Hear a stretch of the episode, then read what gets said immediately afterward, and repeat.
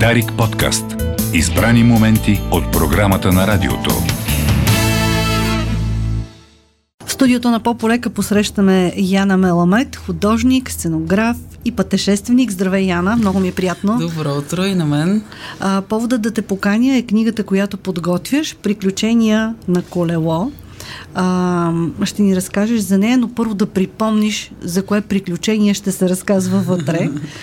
Ами става въпрос за едно много голямо приключение, което предприехме с Вячеслав Стоянов в 2015 година, стартирайки от Аляска, от Ледовития океан и на зигзаг се спуснахме на юг до Ушуая, Аржентина, най-южната точка на света, до която се стига с път през 2018 година. Тоест колко време ви отне пътешествието? Отне 3 години и 49 000 км да стигнем до крайната си цел. И сте пътували с колело? С колело през цялото време, да. И доколкото си спомням, сте тръгнали с доста ограничен финансов ресурс. Как, да. може би в няколко изречения, за да може и за книгата да поговорим, как се случва едно такова нещо с малко пари, с велосипед, на чуждо място?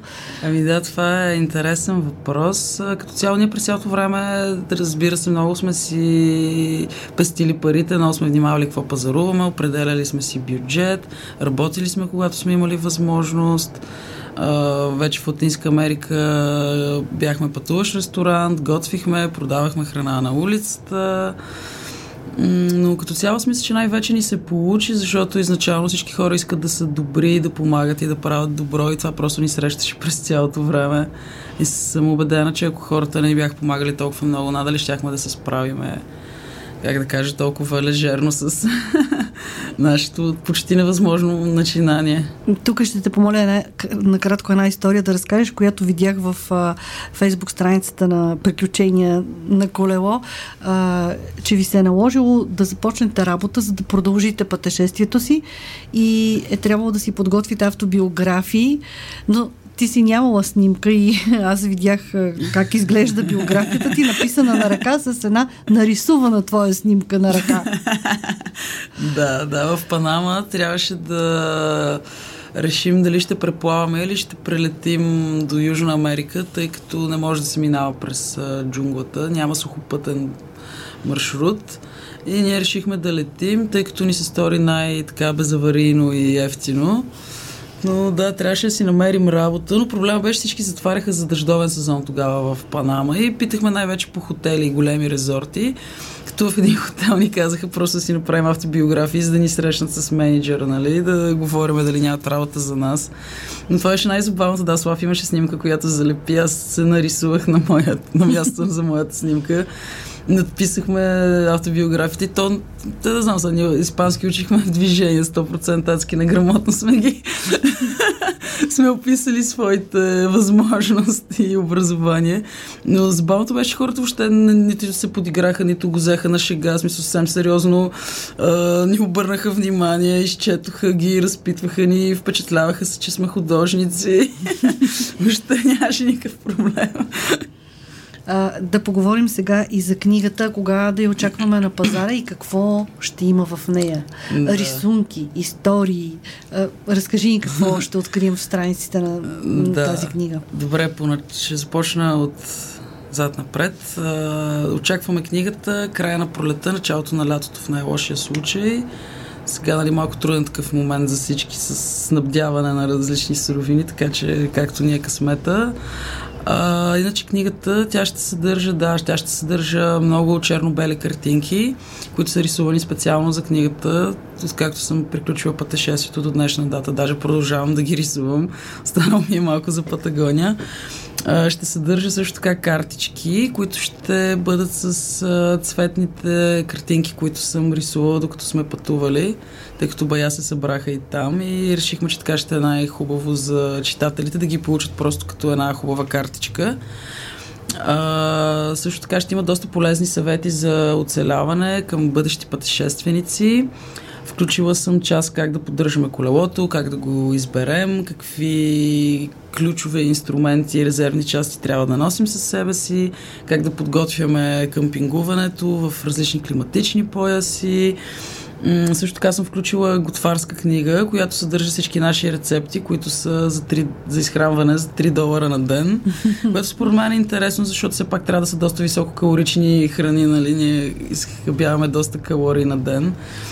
Така че да, това са бонусите към книгата. Иначе ще има и всякаква друга полезна, интересна информация за колездачи, като изминати километри, колко време сме прекарали в дадена държава, денивелация на пътищата, които сме минали. Също така и за друг вид пътешественици има информация относно парична единица, входни такси, визи, всякакви условия за влизане и излизане в една държава. Освен интересна, тя ще бъде и полезна, очевидно. Ами надявам се да бъде полезна и да подготви бъдещи пътешественици за някакво такова начинание, тъй като на нас ни направи впечатление с Слав, че а, много хора тотално не знаеха с какво се сблъскват и много бедстваха. Много сме спасявали пътешественици по път, ремонтирали сме на кой или не колелото, просто защото хората тръгват абсолютно неподготвени. Колко е важно, тръгвайки на пътешествие, да си подготвен, да имаш някакъв план, да знаеш къде ще минеш, какво ще правиш, как ще ти се случат а, нещата. Ами аз мисля, че е доста важно да имаш план и да си подготвен, най-вече с екипировката и да си наясно през какви места ще минаваш. Съответно, трябва да се образиш, ако ще минаваш през а, планини, че трябва да имаш дебели дрехи на високо студено, нали, ако ще минаваш през тропици, че има боболечки, че това наистина е сериозен проблем, не е толкова спокойно, както ние си го представяме. Е лятно време, като ни накацат комарите, но не. трябва човек да е готов да има мрежа, да... да. А, с кое издателство работиш? А, с издателство Парадокс. Сме сключили договор даже. А трудно ли е да направиш книга в днешно време, да издадеш книга отделно, че самата дейност по подготовката на книгата изисква време, внимание, прецизност и така нататък. Самото да. издаване като процес? Ами самото издаване като процес те първо ще го разучавам как се случва. На този етап сме на редакция все още, която трябва да приключи може би март, април. Колко страници се очертава да бъде книгата? Ами, мисля, че се очертава към 5, между 500 и 550, не мога да кажа със сигурност. Да, зависи как вече ще я оформиме. Нали, имаме си вече и графична дизайнерка, която си заяви разни предпочитания и неща, които аз доста така бързо се съгласих с нея, защото наистина ще бъде по-просто лесно за четене. Но да. да, ще видим колко дълго ще излезне. Всъщност до тук колко време работиш по тази книга? Ами по тази книга работя откакто съм се прибрала от 2018 година то се оказва много трудно да подготвиш една книга, защото ти не изкарваш никакви пари, докато се занимаваш с да. това нещо. Но пък време трябва и да се живее, нали? Да. По някакъв начин. И да, наистина беше доста трудно. Даже това за мен е доста смешно, че подготвям книгата повече време, отколкото съм пътувала. А, разглеждала съм част от рисунките ти, които си правила докато сте пътешествали. Много са интересни. Те ще, бъ, ще бъдат на картичките, всъщност, на цветните mm-hmm. картички. И имаш кратка история към всяка една от тях. А, може би някой да ни разкажеш, примерно сега тази, която съм отворила, Мексикански залез. Време за изработка 8 часа началник в палатката. Разкажи ни как си ги рисувала Ами да, това беше моето занимание във времето след като сме сготвили, преди да си легнем.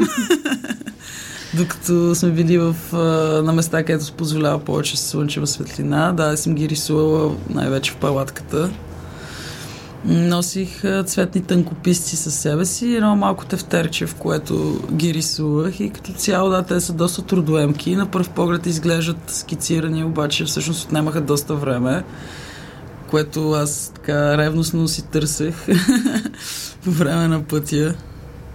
Да, ето сега гледам светлинно замърсяване в Чикаго и пише, че наистина а, небето е розово през нощта. Но, много са интересни да, доста ме това. рисунките. Тоест ти си рисувал това, което най-силно те е впечатлило? Да, това, което ме е впечатлявало или ако ми е хрумнало просто нещо. Сега за Южна Америка няма толкова много рисунки в ня... тефтерчето, защото там просто беше много изморително. Ние прекусявахме Андите. И общо взето, след като си изготвиме, просто си лягахме. Да. Самото пътешествие на какво те научи? Ами, ох, на страшно много неща ме научи. Най-вече ме научи на, как да кажа, на хладнокръвие, за справяне в различни ситуации. Някакси, да, да, да реагираш на ситуациите адекватно, да не е емоционално, а, рационално по-скоро, да. Научи ме да реагирам рационално на кризисни моменти. Не знам как зададем въпроса на страшно много неща. Ме научи и испански, научих езици, умения, научих се колелото да оправя. да. А, кои са така най-силно запечатаните в съзнанието ти моменти, може би хубави и лоши? Mm-hmm.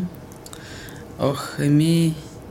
Не мисля, че миналия път си говорихме за това, но за мен винаги, като кажа така най-силно запечатани моменти, излиза винаги Боливия в главата ми, тъй като там наистина беше много трудно прекосяването на пустинята такава, тъй като тя е на доста високо и нямаше път и трябваше буквално да влачим колелата през пясъка, което не беше никак лесно на 4500 метра над морска височина. Ти вечерно време, като пълваш палатката, мога да видиш откъде си тръгнал.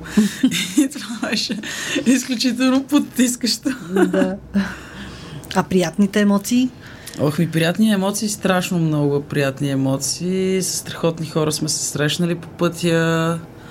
Най-вече преживявания с хора са били най-приятните емоции в нашето пътешествие. Запазихте ли приятелства от това пътуване, които и до днес съществуват? Да, да, запазихме, което е страхотно. В Чили така най-много приятели направихме, с които доста често се чуваме. Даже си имаме чилийски фамилии. Ние сме част от едно семейство. Интересно. Да, и се чуваме така всеки две-три седмици. Което е хубаво, да е. Така поддържам и аз езика, че доста съм забравила, като не го използвам. Би ли тръгнала отново на такова пътешествие и ако да, каква дестинация би избрала този път? Бих тръгнала пак на пътешествие с колело. За дестинация съм си харесала Япония, като ми се струва така най-безобидна среща с източния свят и култура. Тъй като в Америка беше лесно, тъй като все пак те са колонизирани от европейци държави и култура и религия е същата, но е ми е много любопитно просто изтока, тъй като е тотален, тотално различно, съвсем друг свят е. Това означава ли, че мислиш върху такова пътешествие? Ами мисля върху такова пътешествие, да, ще видим, нали, за, за Япония си е доста скъпа дестинация също така, но ми се струва за колело, че е супер. Също много ми се ходи в Тайланд, много ми се ходи с колело, изобщо юго-источния полуостров азиатски, с удоволствие бих обиколила. И в Африка ми се ходи, но си признавам, че доста ме е страх от Африка. Там надали с колело.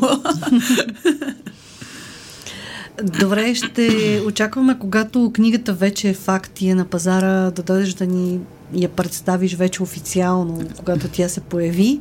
А, на края на нашия разговор, тъй като наближава пролета, вече се усеща сутрин, като излезе човек по аромата, просто се усеща, че тя е по-близо. А, да ни кажеш, нали, сега пътешествие с колело не всеки може да направи, но пък си мисля, че много повече хора биха могли да карат велосипед в ежедневието си. Защо? Според теб си струва човек да ако не да се придвижва към работа с колело, защото зависи какво работи, в почивните дни, защо пък да не прекара няколко часа, карайки колело? Еми, според мен карането на колело е супер спорт за хора, които не са физически толкова активни и не са в чудесна форма нон-стоп, защото е доста щадящо ставите и тялото. Също така доста повишава тонус и по-лесно ми се струва, примерно, отколкото да тичаш или каквото и да, сигурно се чувстваме по-добре, което трябва просто човек да го опита, за да разбере за какво говоря. Но също така най-вече и ако всички се предвижваме повече с колело, със сигурност ще дишаме по-добър въздух в града, в който живеем и от който се оплакваме колко е отровен. Ето тази зима може би толкова не се обсъждаше в интернет отровния въздух в София, но това е факт, че всеки може да се опита да направи нещо по въпроса. Не е само общината, той е въпрос на самоосъздаване по някакъв начин. Добре, нека така да завършим. Благодаря ти за това гостуване, успех на книгата и ти пожелавам още пътешествия с велосипед, за които след това да ни разказваш. Благодаря. Яна Меламет на гости в По-полека. Дарик подкаст. Избрани моменти от програмата на радиото.